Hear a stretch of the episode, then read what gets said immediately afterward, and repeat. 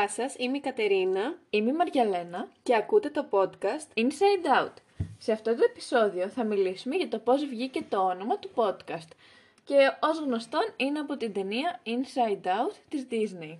Ένας από τους λόγους που μου άρεσε αυτό το όνομα είναι προφανώς λόγω της ταινίας, αλλά και επίσης επειδή Inside Out στα αγγλικά σημαίνει ότι γνωρίζεις κάποιον απ' έξω και ανακατοτά που πιστεύω μας ταιριάζει εμάς σαν άτομα, γιατί γνωριζόμαστε από πάντα, έχουμε πάρα Έτσι. πολλές εμπειρίες μαζί και γενικά νιώθω ότι την ξέρω και με ξέρει απ' έξω και ανακατοτά. Από την καλή και από την ανάποδη που Αυτό λένε. ακριβώς. Εσένα Κατερίνα ποιος ήταν ο λόγος που συμφώνησες να βάλουμε αυτό το όνομα; Αρχικά η ταινία και εμένα μου αρέσει πάρα πολύ σαν άτομο, αλλά επίσης θεωρώ από την επαγγελματική μου εμπειρία ότι σαν ταινία έχει βοηθήσει πάρα πολύ τους ειδικού σε διάφορες δομές που δουλεύουν είτε σε παιδιά, μικρά είτε σε άτομα με αναπηρία. Έχει γίνει πολλές φορές η αφορμή για να ξεκινήσουν κάποιες δραστηριότητες ή κάποιες συζητήσεις για την ε, έκφραση των συναισθημάτων και πόσο σημαντικά είναι όλα τα συναισθήματα στη ζωή μας. Είχες πίεση χαριτολογώντας την άλλη φορά, το οποίο το βάλα και στα bloopers, ε, ποια είναι το inside, ποια είναι το out. Έτσι και ακριβώς. γενικά στο χαρακτήρα συμπληρώνουν μία την άλλη, μπορώ να πω. Γιατί η μία είναι λίγο πιο εσωστρεφής, η άλλη λίγο πιο εξωστρεφής. Παρόλο που μοιάζουμε πάρα πολύ σε κάποια πράγματα, σε αυτό το κομμάτι πιστεύω έχουμε μια μικρή διαφορά. Ναι, αυτό βέβαια στο αφήσουμε να το διαπιστώσουν και όσοι μας ακούνε, οι δύο-τρεις που μας ακούνε. Εγώ να συνεχίσω σε αυτό που έλεγα πριν, ότι επίσης γενικά μου αρέσει πολύ σαν ταινία. Είναι μια πολύ καλή αλληγορία να δείξεις στα παιδιά με, έτσι, με κάποιους συμβολισμούς και με την ενσάρκωση των συναισθημάτων θα λέγαμε, να τους δείξει πώς λειτουργούν τα συναισθήματα και πώς συνεργάζονται και αλληλεπιδρούν μεταξύ τους. Με αυτόν τον τρόπο πώς διαμορφώνεται ο χαρακτήρας και η προσωπικότητά μας, η συμπεριφορά μας. Τι θεωρείς ότι εμένα και εσένα σαν χαρακτήρες, όχι στα επαγγελματικά κτλ. Ε, σαν Κατέρνα και σαν Μαριαλένα, μας έχει επηρεάσει τόσο αυτή η ταινία και έχουμε δεθεί να το πω έτσι λίγο με αυτή την ταινία. Έχουμε νιώσει μια ταύτιση, δεν ξέρω πώς να το πω ακριβώς. Ε, γιατί γενικά αρχικά θεωρώ ότι ταυτιζόμαστε πολύ με τα μηνύματα της ταινίας. όσοι την έχουν δει καταλάβουν. Η έκφραση των συναισθημάτων και η επικοινωνία μεταξύ των ανθρώπων είναι πολύ σημαντικοί παράγοντες και ότι γενικά σπανίζουν στις μέρες μας ή και αγνοούνται θα έλεγα. Δεν ξέρω, συμφωνείς. Ναι, εννοείται. Γενικά η ταινία ασχολείται πάρα πολύ με τον ανθρώπινο ψυχισμό, όπως και οι περισσότερες ταινίες της Pixar, για να μην πω όλες. Γενικά, όπως είχαμε πει, ο σκηνοθέτης είναι ο ίδιος ο οποίος ήταν και στο Up και στην ταινία Soul, η οποία είναι καινούρια. Πιστεύω ότι όποιος δει αυτή την ταινία μόνο κερδισμένος μπορεί να βγει. Ειδικά αν μετά κάνει μια ενδοσκόπηση με τον εαυτό του και δει λίγο και ο ίδιος το χαρακτήρα του. Ε, και γενικά θεωρώ ότι είναι πολύ σημαντικό το να κατανοούμε τα συναισθήματά μας και συγκεκριμένα τα αρνητικά συναισθήματα, όπως δείχνει τη λύπη στην ταινία, η οποία παραμελείται, αποφεύγεται γενικά σε όλη την ταινία, όμως αυτή που ξεδιπλώνει όλη την πλοκή της ταινίας και καταλαβαίνουμε ότι τελικά χρειάζεται και η λύπη για να πορευτούμε και εμείς στη ζωή μας. Γενικά για να δώσουμε λίγο καταλάβετε όσοι δεν έχετε δει την ταινία, στην ταινία βρισκόμαστε στο καλό της Ράιλι. Είναι ένα κορίτσι που βρίσκεται ας πούμε στην προεφηβεία. Βλέπουμε όλα τις τα συναισθήματα. το πώς- Ενσαρκωμένο, όπως είπαμε πριν, δηλαδή Αυτά μικρά ακριβώς. ανθρωπάκια. ε, και βλέπουμε πώς λειτουργούν, ποια συναισθήματα είναι τα πιο κυρίαρχα ανάλογα την ηλικία του ανθρώπου. Για παράδειγμα, στη Ράιλι, τον κεντρικό ρόλο τον έχει χαρά. Παρόλο που στην πορεία βλέπουμε λίγο ότι η λύπη εν τέλει είναι η πραγματική πρωταγωνίστρια. Θα το δούμε αυτό και στη συνέχεια της συζήτησής μας. Παράδειγμα ότι η μητέρα της Ράιλι έχει ως κυρίαρχο συνέστημα τη θλίψη, ενώ ο πατέρας της τον θυμό και έτσι βλέπουμε και τους χαρακτήρες των ανθρώπων και στην καθημερινή μας ζωή. Κάποιοι έχουμε ένα χαρακτηριστικό πιο πολύ, άλλοι πιο λίγο και αυτό το χαρακτηριστικό εν τέλει λίγο πλάθει το χαρακτήρα μας, τις επιλογές μας εν τέλει πιστεύω. Ναι και επίσης ε, εγώ θέλω να πω ότι σε διάφορες καταστάσεις που βιώνουμε, αρνητικές ας πούμε έναν καυγά, ε, αν παρατηρήσουμε λίγο τον εαυτό μας θα λέγαμε ότι όπως και στην ταινία ότι συζη... θα συζητούσαν δηλαδή τα συναισθήματα μεταξύ τους και θα παλεύανε και αυτά μετά. Δεν ξέρω αν ε, συμφωνείς με αυτό; Ναι, ή σε άλλες ταινίες που έχουν το αγγελάκι και το διαβολάκι. Θέλω να σε ρωτήσω κάτι, εσύ γιατί πιστεύεις ότι χρειάζονται όλα τα συναισθήματα στη ζωή μας, πούμε και ο φόβος και ο θυμός, γιατί εντάξει δεν είναι μόνο η χαρά και η λύπη που είναι πρωταγωνίστρες, είναι ο θυμός, ο φόβος, η αηδία. Ε, εντάξει, το πρώτο πράγμα που μου έρχεται στο μυαλό είναι βασικά γιατί δεν είμαστε ρομπότ. Ακριβώς. Δεν μπορούμε να είμαστε προγραμματισμένοι να έχουμε μόνο ένα συνέστημα. Και για να υπάρξει ένα συνέστημα πρέπει να υπάρξουν και όλα τα άλλα. Σε συνδυ- Και πολλές φορές βλέπουμε να υπάρχουν και σε συνδυασμό. για Έτσι, παράδειγμα, συνεργασία. όταν κλαίμε από χαρά, κάνεις όταν δεν μπορείς να εκφράσεις το πόσο ευτυχισμένος είσαι. Ναι, και επίσης νομίζω συμφωνούμε σε αυτό ότι τα υπόλοιπα συναισθήματα λειτουργούν προστατευτικά. Δηλαδή, άμα δεν έχεις το αίσθημα του φόβου που λένε, ε, για να έχεις μετά και την...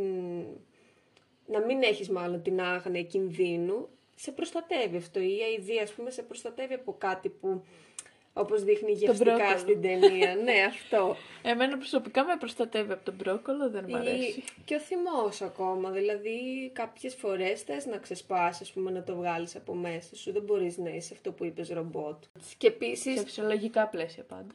ε, βέβαια, εγώ πιστεύω ότι όταν είμαστε υπερβολικά θυμωμένοι, ε, παίρνουμε και λάθος αποφάσεις, έτσι δεν είναι; Ναι, σίγουρα, εντάξει. Δεν πρέπει να μας κυριεύουν τα συναισθήματα. Πρέπει να έχουμε εμείς τον έλεγχο και των συναισθημάτων μας και των πράξεών μας. Θα πρέπει να αναγνωρίζουμε τα συναισθήματα που βιώνουμε και μετά να τα ελέγχουμε. Δεν πρέπει να κάνουμε σαν να μην υπάρχουν. Να τα καταπιέζουμε, ας πούμε. Αυτό να μην... ακριβώς. Ναι, γιατί θεωρώ ότι στις μέρες μας το να καταπιέζεις τα συναισθήματά σου πλέον είναι πιο εύκολο για να μην νομίζουν ότι είσαι ευάλωτος, ότι είσαι αδύναμος, έτσι δεν είναι. Αυτό ακριβώς. Ε, πιστεύω δεν έχουμε να πούμε κάτι άλλο πάνω σε αυτό. Εγώ θέλω να γυρίσουμε στο γεγονός ότι για τα ανθρωπάκια που υπήρχαν στην ταινία, το πώς ήταν ενσαρκωμένα τα συναισθήματα.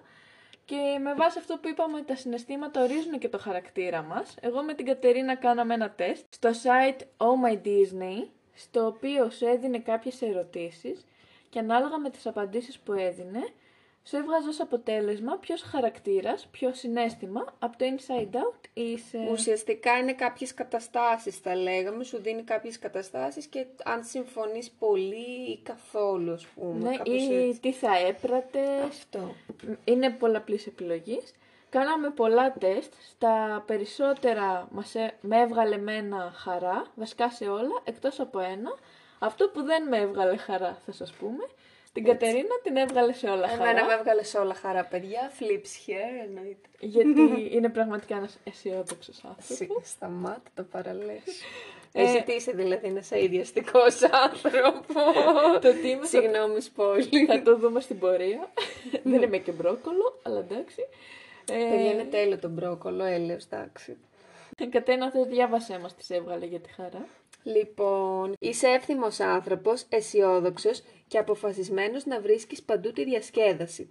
Αυτό σε καθιστά την ιδανική συντροφιά για πάρτι και εκδρομές.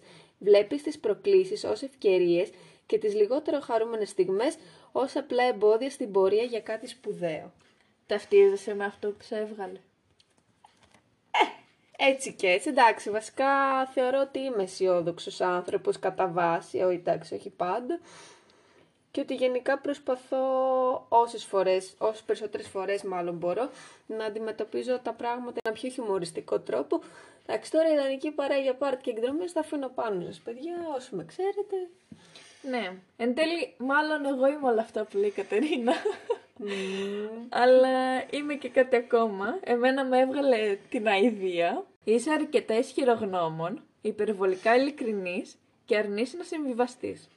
Όταν οι άνθρωποι ζητήσουν τη συμβουλή σου, θα πρέπει να είναι προετοιμασμένοι να αντέξουν την αλήθεια. Εσύ, είσαι, ε, εσύ ταυτίζεσαι με την αηδία. 100%. Ειδικά αυτό που λέει όταν οι άνθρωποι ζητήσουν τη συμβουλή σου θα πρέπει να είναι έτοιμοι να αντιμετωπίσουν την αλήθεια. Η αλήθεια είναι ότι είσαι αφοπλιστικά ειλικρινής, θα λέγαμε, οπότε θεωρώ και εγώ ότι ήταν σωστό το αποτέλεσμα. Εγώ σκολακία το παίρνω αυτό, να ξέρετε. Όχι, είναι καλό, γιατί εντάξει, εννοείται ότι θέλουμε ανθρώπους στη ζωή μας, μάλλον χρειαζόμαστε ανθρώπους στη ζωή μας που να μην μας χαϊδεύουν τα αυτιά και να μας λένε την αλήθεια. Η ειλικρίνεια και η αλήθεια όσο και αν πονάνε, παιδιά, πρέπει να υπάρχουν. Ξέρεις τι, εγώ θεωρώ ότι το να είσαι φίλος είναι μια ευθύνη που παίρνουν οι άνθρωποι. Ναι, Δεν ξέρω, αλλά τρομάζω έτσι όπως το Ε, λες. φίλε, αν εγώ βλέπω κάτι από ως τρίτος, δεν, θα, δεν έχω την ευθύνη να σε προστατέψω. Οπότε να σου το πω όμορφα, μπορεί να μην σε σοκάρω ώστε να το διορθώσεις. Ενώ όταν στα λέω μα, θα το σκεφτείς λίγο παραπάνω. Εντάξει, Πιστεύω. αυτό είναι και στον άνθρωπο. Αν θέλει να το σκεφτεί παραπάνω, αν δέχεται βασικά την κριτική και αν όντως θέλει να, βελ, να βελτιωθεί σαν άνθρωπος και να αποκτήσει την καλύτερη εκδοχή του εαυτού. Ναι, απλά εγώ θα έχω το κεφάλι μου ήσυχο ότι είπα αυτά που ένιωθα και δεν τα ωρεοποίησα για να μην χάσω τη φιλία σου, κατάλαβες. Και άρα είναι κάτι δύσκολο, θα λέγαμε. Μια δύσκολη ευθύνη του φίλου, μια βαριά ευθύνη. Γενικότερα, κάποια ωραία μηνύματα που πήραμε για την ταινία, για να τα πούμε κλείνοντας, είναι ότι χωρίς τη λύπη δεν μπορούμε να εκτιμήσουμε τη χαρά. Τι ποιο μήνυμα πήρες; Ε, εγώ πήρα το μήνυμα ότι η χαρά δεν είναι απαραίτητα και ευτυχία. Δηλαδή η χαρά είναι ένα πολύ θετικό συνέστημα που το χρειαζόμαστε, αλλά η ευτυχία είναι κάτι πολύ γενικότερο, ένα γενικότερο ταξίδι, ας πούμε, και χρειάζονται όλα τα συναισθήματα. Και η ευτυχία είναι κάτι που ξεκινάει από μέσα μας, ενώ η χαρά μπορεί να δημιουργηθεί και από εξωτερικούς παράγοντες και είναι κάτι πιο πρόσχερο, θεωρώ. Γενικότερα να μην αναγκάζουμε τον εαυτό μας να νιώθει ευτυχισμένος. Εγώ, ας πούμε, είχα δει μια εικόνα ότι η ευτυχία είναι σαν κινούμενος στόχος. Όσο και αν την κυνηγάς, δεν θα την πετυχαίνεις ποτέ δηλαδή.